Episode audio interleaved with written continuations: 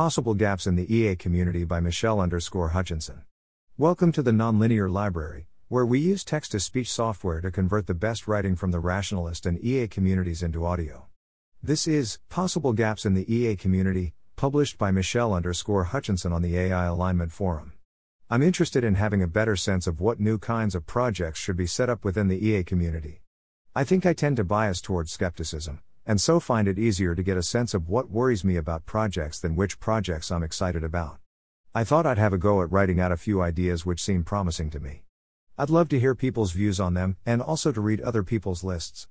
To provide a nudge towards others producing such lists, I've also shared some of the prompts I used to come up with the thoughts below. I haven't put a lot of time into this list, so I'm not suggesting any, let alone all, are great ideas, they're just ones I'd be interested to hear more discussion around. I'm also biased by the corners of EA and the world I've spent most time in, for example, academia. Prompts for ideas. Aside from what could we do with more of an EA, here are some of the specific questions I considered. How do we win? Along with, how are we currently falling short on that? This is a different way of asking what our theory of change as a movement is, and what part of that theory of change currently seems weakest. For example, I think one way we could make the world far better in decades' time is by making it the case that all major decision makers, politicians, business leaders, etc., use will this most improve well being over the long run? as their main decision criterion. Something which would make that most likely to happen is having EA ideas discussed in courses in all top universities. That led me to wonder whether we're currently neglecting supporting and encouraging lecturers to do that. What have I wanted from EA, but not gotten? For example, the UK government discussed the possibility of folding the Department for International Development into the Foreign and Commonwealth Office, and subsequently did so. DFID, in addition to having an extremely important mission, was achieving that mission pretty well, it had a reputation for being unusually evidence based amongst development agencies. I had the general sense that the merger would be bad, and would redirect money from trying to help those in the poorest countries to pursuing British interests abroad.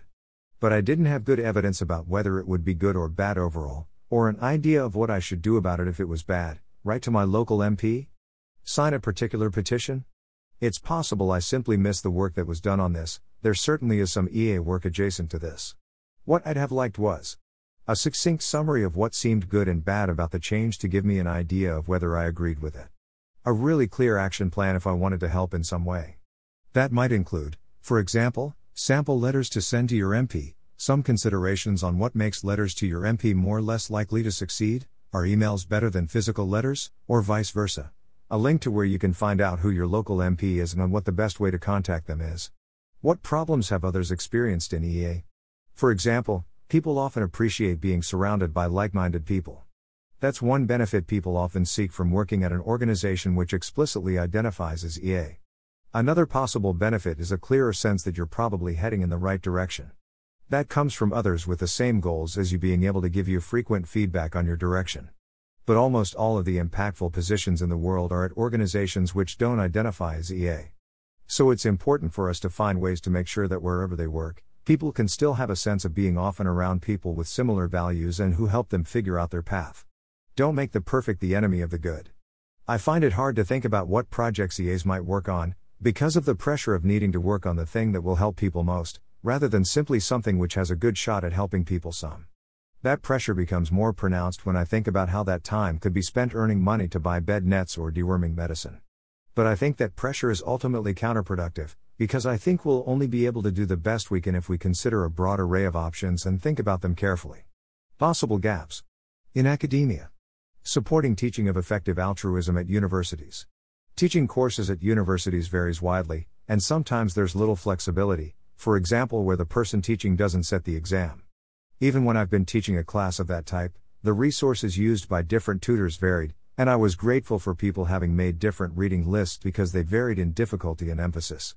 But often there's great latitude, either to teach a course entirely of your own design following your interests, or to teach a class requested by students, where the level of generality is something like a course on bioethics. There are already a number of syllabi and reading lists on effective altruism out there, as well as this teaching resources database from St. Andrews. But I wonder if it would be useful for there to be a point person who had experienced lecturing on these topics and who was keen to field queries and generally help people find the best resources and ways of teaching them. That person might have a sense of which guest lecturers would be good fits for complementing the class. They might keep track of which existing syllabi, reading lists suit what types of classes, so that when someone is thinking of teaching on this, it's as easy as possible to find the materials that are suited to the situation. Something I think would be particularly useful is helping people think through which topics in ethics and bioethics courses seem more and less important to cover, and where to put the emphasis. When teaching ethics, particularly applied ethics, I found it tempting to focus on issues that are known to be contentious and seem interesting to debate, such as abortion and euthanasia. Those aren't actually the ones that seem most important to have gotten my, Oxford, students thinking about. More important was what proportion of your income should you donate if you end up in the richest 10% of the UK.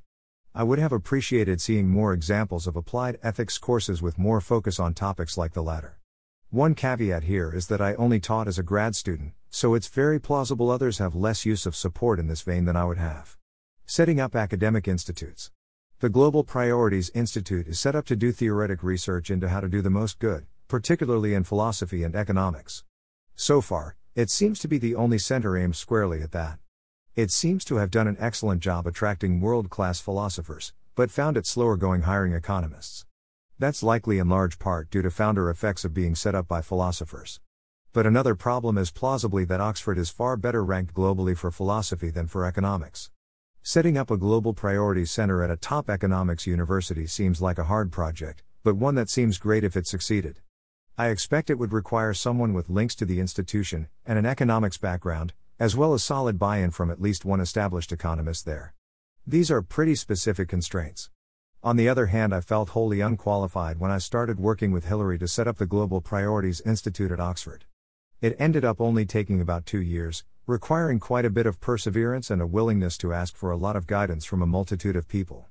I also wonder whether it would be useful to have academic institutes set up by EAs in disciplines such as psychology and history.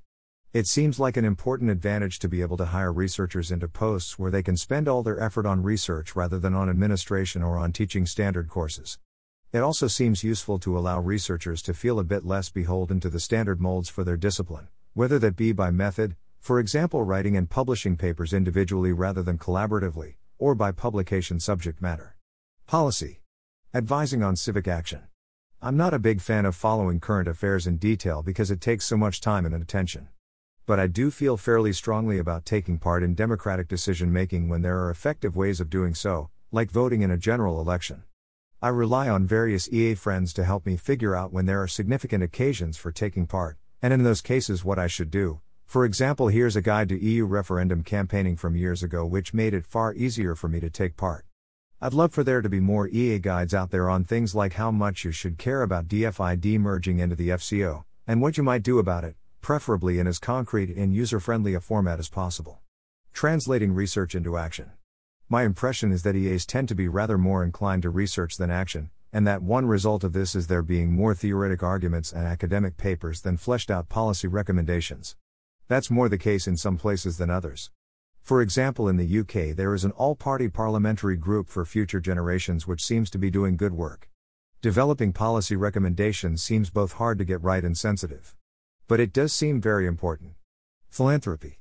My perception is that when it comes to donations, the EA community has historically focused most on long term pledges, most notably giving what we can, for which the main pledge is lifelong. That seems sensible for a number of reasons, including the amounts of money involved and creating a culture of seriousness about helping others. But it might also be useful to do more experimentation with different ways of encouraging giving. That may be hard to do for an organization which is all about a lifelong pledge, so it could be useful to have others doing it. For example, when you inherit money might be a good time to make a significant donation. If the money isn't part of your usual revenue stream, you might not need all of it. And you might want to honor the person you inherited from by helping others in their name. Yet doing so might be kind of tricky, you might be making a more substantial donation than you have in the past, and so want more information about where to donate and how to do so effectively, without knowing where to go for that.